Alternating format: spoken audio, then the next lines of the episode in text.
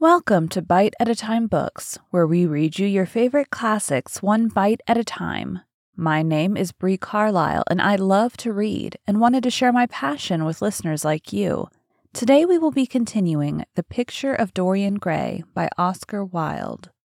Chapter 17 A week later, Dorian Gray was sitting in the conservatory at Selby Royal, talking to the pretty Duchess of Monmouth, who, with her husband, a jaded looking man of sixty, was amongst his guests.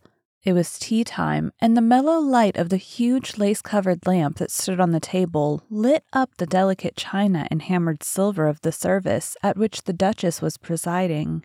Her white hands were moving daintily among the cups, and her full red lips were smiling at something that Dorian had whispered to her. Lord Henry was lying back in a silk draped wicker chair looking at them. On a peach colored divan sat Lady Narborough, pretending to listen to the Duke's description of the last Brazilian beetle that he had added to his collection. Three young men in elaborate smoking suits were handing tea cakes to some of the women. The house party consisted of twelve people, and there were more expected to arrive on the next day. What are you two talking about? said Lord Henry, strolling over to the table and putting his cup down. I hope Dorian has told you about my plan for rechristening everything, Gladys. It is a delightful idea. But I don't want to be rechristened, Harry, rejoined the Duchess, looking up at him with her wonderful eyes. I am quite satisfied with my own name, and I am sure Mr. Gray should be satisfied with his. My dear Gladys, I would not alter either name for the world. They are both perfect. I was thinking chiefly of flowers. Yesterday I cut an orchid for my buttonhole. It was a marvelous spotted thing as effective as the seven deadly sins. In a thoughtless moment, I asked one of the gardeners what it was called. He told me it was a fine specimen of Robinsoniana, or something dreadful of that kind. It is a sad truth, but we have lost the faculty of giving lovely names to things. Names are everything. I never quarrel with actions. My one quarrel is with words. That is the reason I hate vulgar realism in literature. The man who could call a spade a spade should be compelled to use one. It is the only thing he is fit for. Then what should we call you, Harry? she asked. His name is Prince Paradox, said Dorian. I recognize him in a flash, exclaimed the Duchess. I won't hear of it, laughed Lord Henry, sinking into a chair. From a label there is no escape. I refuse the title. Royalties may not abdicate, fell a warning from pretty lips. You wish me to defend my throne, then? Yes. I give the truths of tomorrow. I prefer the mistakes of today, she answered. You disarm me, Gladys, he cried, catching the wilfulness of her mood. Of your shield, Harry, not of your spear. I never tilt against beauty, he said with a wave of his hand. That is your error, Harry, believe me. You value beauty far too much. How can you say that? I admit that I think that it is better to be beautiful than to be good, but on the other hand, no one is more ready than I am to acknowledge that it is better to be good than to be ugly.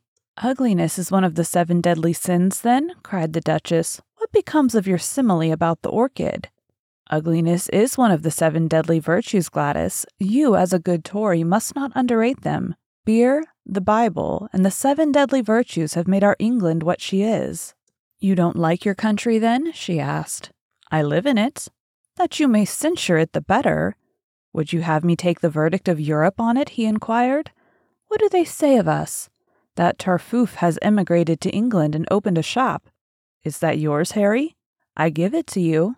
I could not use it. It is too true. You need not be afraid. Our countrymen never recognize a description. They are practical. They are more cunning than practical.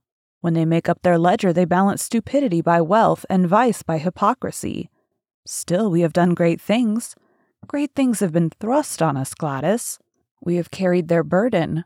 Only as far as the stock exchange. She shook her head. I believe in the race, she cried. It represents the survival of the pushing. It has development. Decay fascinates me more. What of art? she asked. It is a malady. Love? An illusion. Religion. The fashionable substitute for belief. You are a skeptic. Never. Skepticism is the beginning of faith. What are you? To define is to limit. Give me a clue. Thread snap, you would lose your way in the labyrinth. You bewilder me. Let us talk of someone else. Our host is a delightful topic. Years ago he was christened Prince Charming. Oh, don't remind me of that, cried Dorian Gray. Our host is rather horrid this evening, answered the Duchess, coloring. I believe he thinks that Monmouth married me on purely scientific principles as the best specimen he could find of a modern butterfly. Well, I hope he won't stick pins into you, Duchess, laughed Dorian. Oh, my maid does that already, Mr. Gray, when she is annoyed with me. And what does she get annoyed with you about, Duchess? For the most trivial things, Mr. Gray, I assure you. Usually because I come in at ten minutes to nine and tell her that I must be dressed by half past eight. How unreasonable of her. You should give her warning. I daren't, Mr. Gray. Why, she invents hats for me. You remember the one I wore at Lady Hilstone's garden party? You don't, but it is nice of you to pretend that you do. Well, she made it out of nothing. All good hats are made of nothing. Like all good reputations, Gladys, interrupted Lord Henry. Every effect that one produces gives one an enemy. To be popular, one must be a mediocrity. Not with women, said the Duchess, shaking her head, and women rule the world. I assure you we can't bear mediocrities.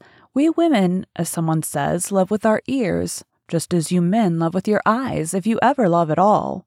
It seems to me that we never do anything else, murmured Dorian. Ah, then you never really love, Mr. Gray, answered the Duchess with mock sadness.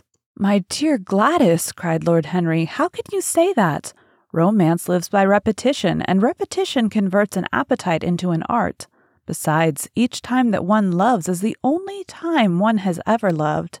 Difference of object does not alter singleness of passion, it merely intensifies it.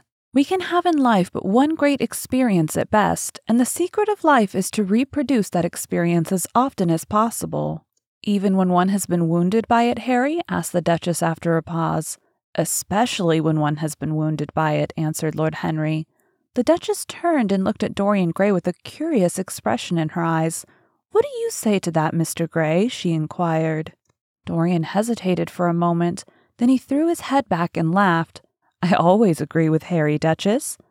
Even when he is wrong? Harry is never wrong, Duchess. And does his philosophy make you happy? I have never searched for happiness. Who wants happiness? I have searched for pleasure. And found it, Mr. Gray? Often. Too often. The Duchess sighed. I am searching for peace, she said, and if I don't go and dress, I shall have none this evening. Let me get you some orchids, Duchess, cried Dorian, starting to his feet and walking down the conservatory. You are flirting disgracefully with him, said Lord Henry to his cousin. You had better take care. He is very fascinating. If he were not, there would be no battle. Greek meets Greek, then? I am on the side of the Trojans. They fought for a woman. They were defeated. There are worse things than capture, she answered. You gallop with a loose rein. Pace gives life with the riposte. I shall write it in my diary tonight. What? That a burnt child loves the fire. I am not even singed. My wings are untouched. You use them for everything except flight. Courage has passed from men to women. It is a new experience for us. You have a rival. Who? He laughed. Lady Narborough, he whispered. She perfectly adores him. You fill me with apprehension. The appeal to antiquity is fatal to us who are romanticists. Romanticists? You have all the methods of science. Men have educated us, but not explained you. Describe us as a sex, was her challenge. Sphinxes without secrets. She looked at him, smiling. How long Mr. Gray is, she said. Let us go and help him. I have not yet told him the color of my frock. Ah, but you must suit your frock to his flowers, Gladys. That would be a premature surrender. Romantic art begins with its climax. I must keep an opportunity for retreat. In the Parthian manner? They found safety in the desert. I could not do that. Women are not always allowed a choice, he answered, but hardly had he finished the sentence before, from the far end of the conservatory, came a stifled groan, followed by the dull sound of a heavy fall. Everyone started up. The Duchess stood motionless in horror and with fear in his eyes, Lord Henry rushed through the flapping palms to find Dorian Gray lying face downwards on the tiled floor in a death-like swoon. He was carried at once into the blue drawing room and laid upon one of the sofas.